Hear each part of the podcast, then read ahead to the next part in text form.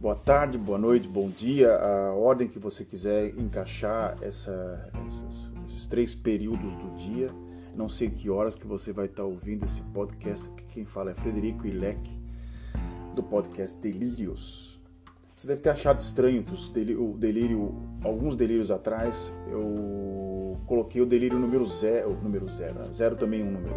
É, o delírio zero, que foi o delírio, o, o programa não se chamava delírio, se chamava-se Linguagem do Som. Era um projeto meu na faculdade, a gente falava de música, principalmente música alternativa e música erudita. A gente navegava nesses dois, nessas duas, é, nessas duas áreas, tentava sempre falar alguma coisa sobre um, algum, algum instrumentista, algum músico erudito, alguma coisa de, de música um pouco mais underground.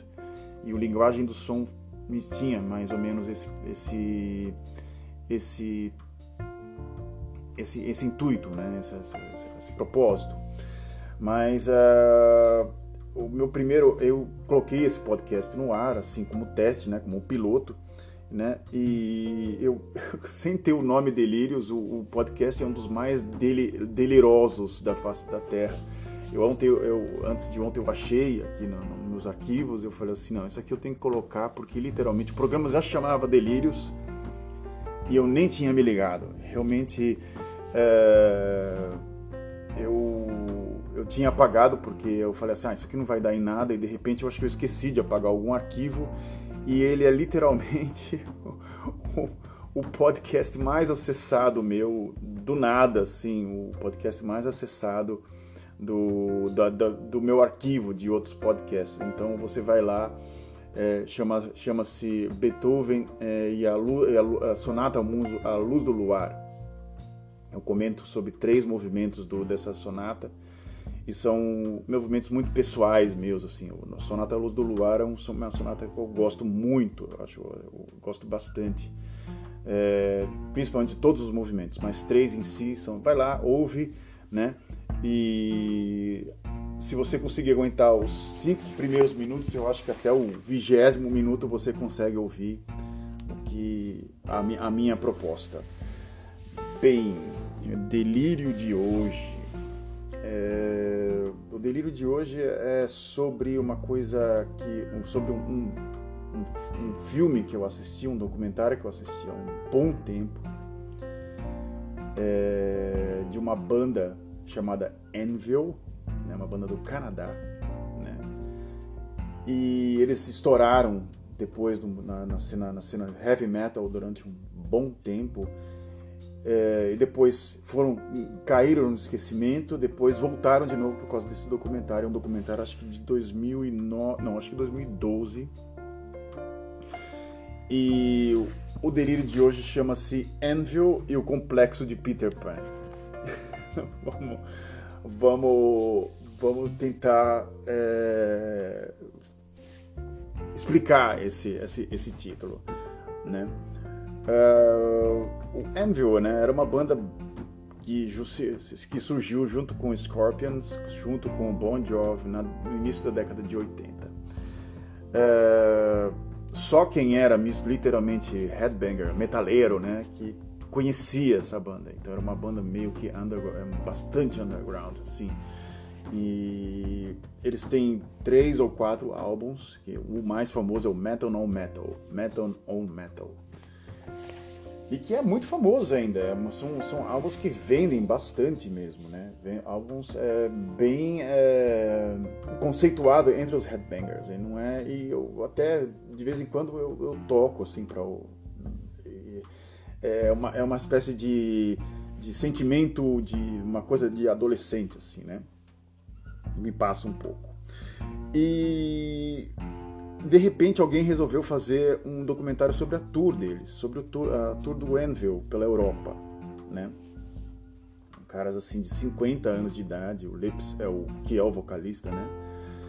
Ele e o guitarra, né? Ele é um cara que vive num no mesmo, do mesmo jeito que uma banda amadora vive, uma banda que está iniciando ainda, vive. O cara vive é, de, de, bicos, né, de trabalhos em fábricas ou coisas do gênero.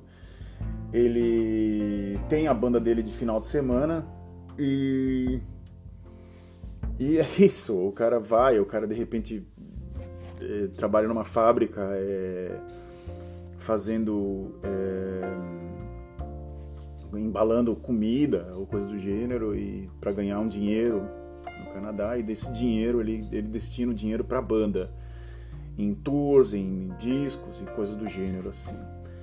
É, não não muita ambição, mas muito pelo prazer de tocar.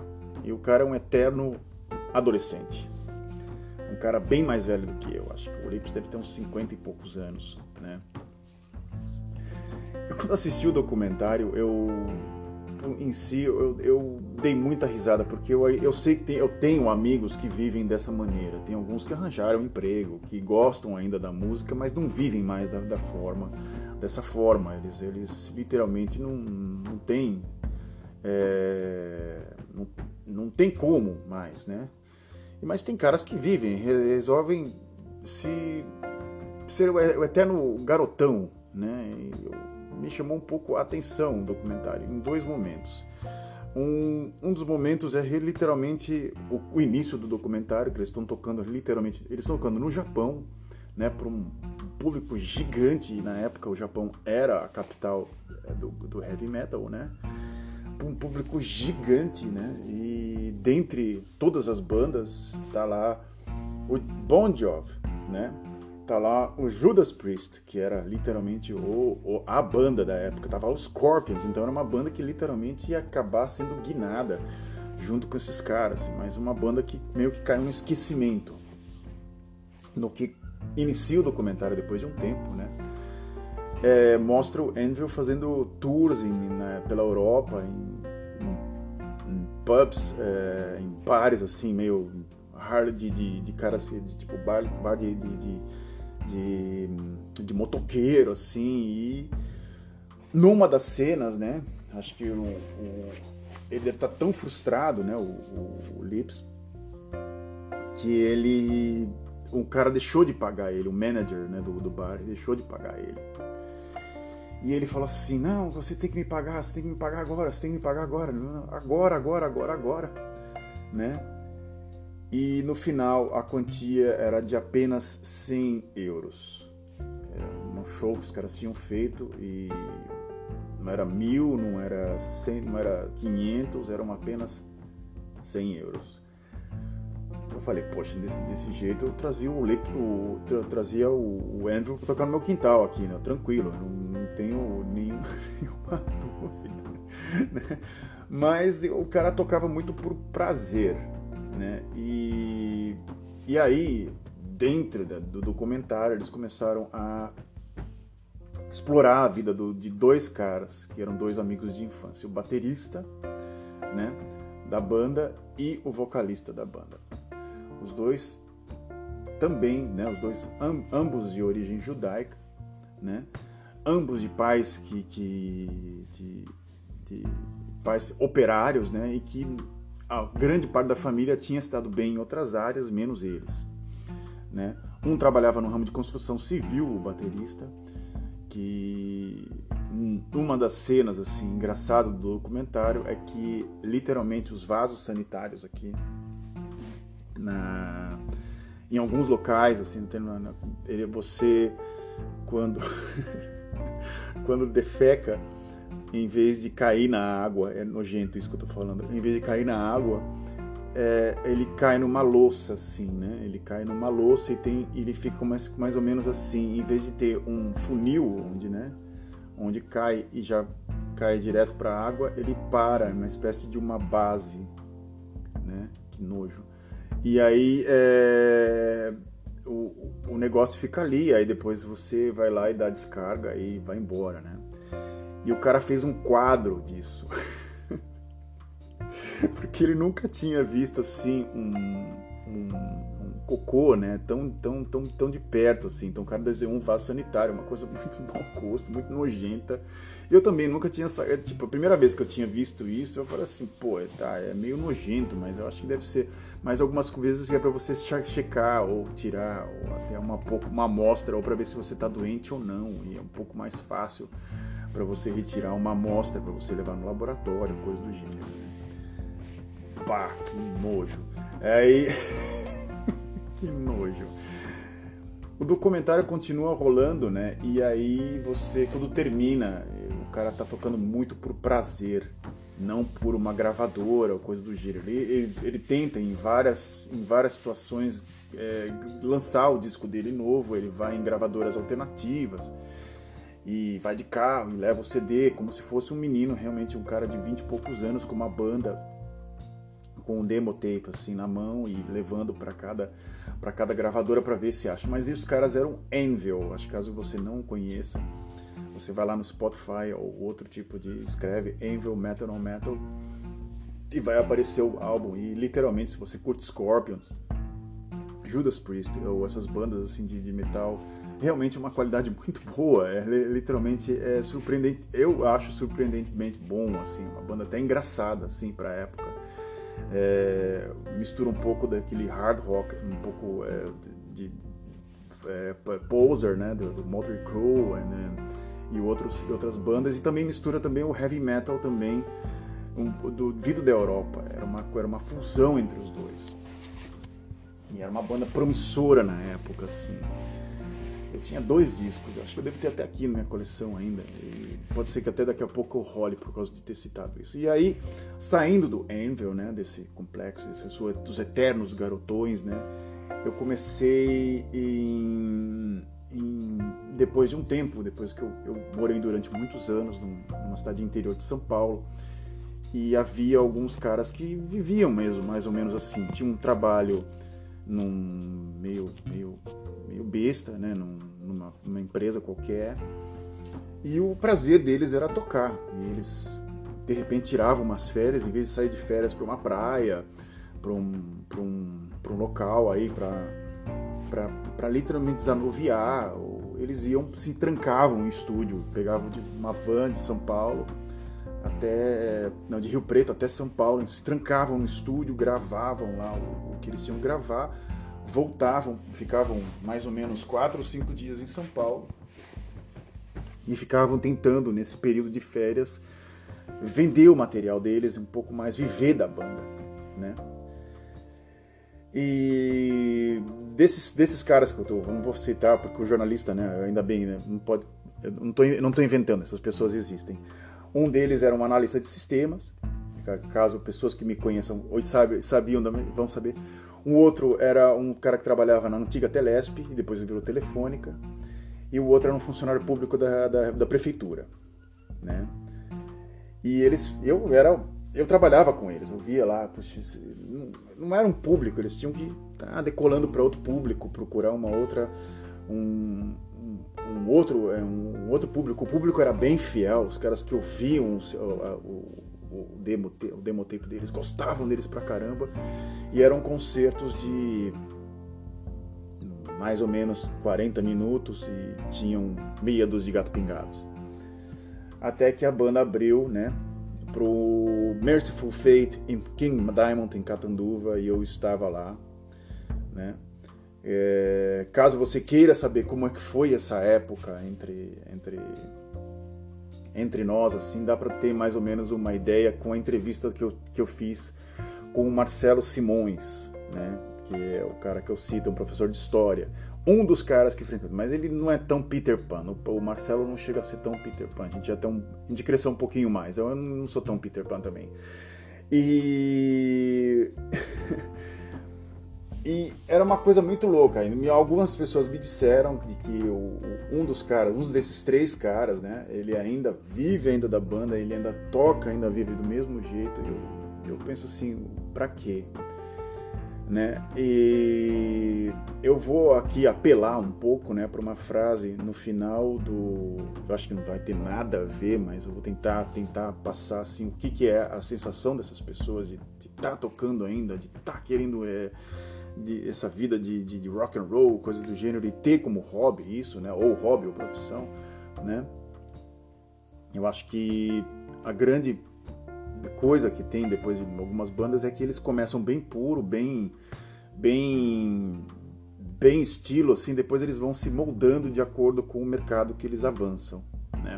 Algumas bandas são completamente diferentes do primeiro álbum ao segundo ou terceiro álbum, são completamente diferentes. Ou algumas conseguem, né? Como raras exceções, o Radiohead, que começou com uma banda é, alternativa de FM e se tornou uma banda depois de um disco conceitual que foi o OK Computer. Depois dali foi para um lado muito mais experimental e quem, quem era público do Radiohead do começo não é o mesmo, basicamente o mesmo público do OK Computer para frente. Eu sou o público do OK Computer para frente, do, os primeiros discos do Radiohead eu não gosto. É... Bem, é... mais ou menos assim, algumas bandas raras exceções, né? Outras bandas foram se moldando, né? Mas eu vou apelar para uma figura que acho que absolutamente não tem nada a ver com isso, que foi o Ayrton Senna, que pode ser que se renda um podcast no desse desse desses delírios o Senna vai estar no meio, né? No início do documentário Senna, né, que é um documentário bem interessante do Ayrton Senna, ele falava, ele falou da carreira dele de kart, né? E o, kart, alguns caras viram profissionais, mas não é uma coisa que você fica muito famoso, né? Então ele falou, ele falou que ali era pura corrida. Ele falou, eu tenho saudade desse período. Eu acho que mais ou menos os caras, esses caras que nunca crescem, esses eternos garotos, eles querem sempre estar no mesmo, no, no, na mesma coisa ou na mesma sensação, na, naquela pureza da, da música ou da, da, dessa desse delírio, né? Que é, é como você estivesse sempre tocando, ou sempre procurando, você tá lá com 50 e poucos anos e você tá tocando para jovens de 18, 19 anos, que tem você como ídolo, tipo, ah, olha aquele cara ali, né? Que legal. E é mais ou menos isso. Eu acho que o, o, o, Lips, que é o vocalista do, do Anvil, ele não quer. Ele quer sempre, não quer entrar numa fábrica e virar um, um velho babaca e tá lá fazendo dinheiro para a família dele. Eu acho que ele quer literalmente continuar fazendo rock and roll para quem for, ou cobrando 100 euros, ou cobrando mil euros, ou coisa do gênero. Detalhe que nessa época do, do, do, do, do documentário do Anvil, o, o, o, essa banda foi para Catanduva. Catanduva fica a 100 quilômetros de, de, Rio Preto, né? Tocar para um público de 40, 50 pessoas, né? E o cara tocou no meio do pessoal, o pessoal, ah, o Leps é gente boa, né? Ah, cara legal, né? Bate papo com todo mundo, toma cerveja, isso, aquilo, outro. Eu acho que o não se vender para a grande indústria de, de, de de disco, coisa do gênero, tem o seu preço. Né? Eu acho que tem o preço que é você ser um pouco mais amador e não ter tanta responsabilidade. Detalhe que muita gente colocou a fotografia no, no, no show eu falei assim, eu fiquei com um baita de um ciúme. Eu falei, caraca, os caras viram o Anvil assim, na, cara a cara e eu tô aqui, nem sei que. Mas anos depois eu acabei assistindo o A, a, a Yesterday and Today AENT, é isso, uma banda de hard rock também, da mesma, teve várias bandas aqui, de repente eu estava num show, mas nesse show tinham mais de 250 pessoas e vai ser um, um, um, um outro podcast também sobre o Yesterday and Today, era uma banda também bacana, e eu fui no meu, no meus, também, é, os caras também eram bem garotões também, tinham quase 60 anos de idade. Bem, é isso, mais algumas lembranças, mais alguns delírios para você, caso que você queira me acompanhar aí nos nas mídias sociais, é Fred Ilek, I-L-E-K, né, no Instagram, e meu e-mail é f underline I-L-E-C-K, né, ilek, arroba hotmail.com. Tenham um ótimo dia e até mais.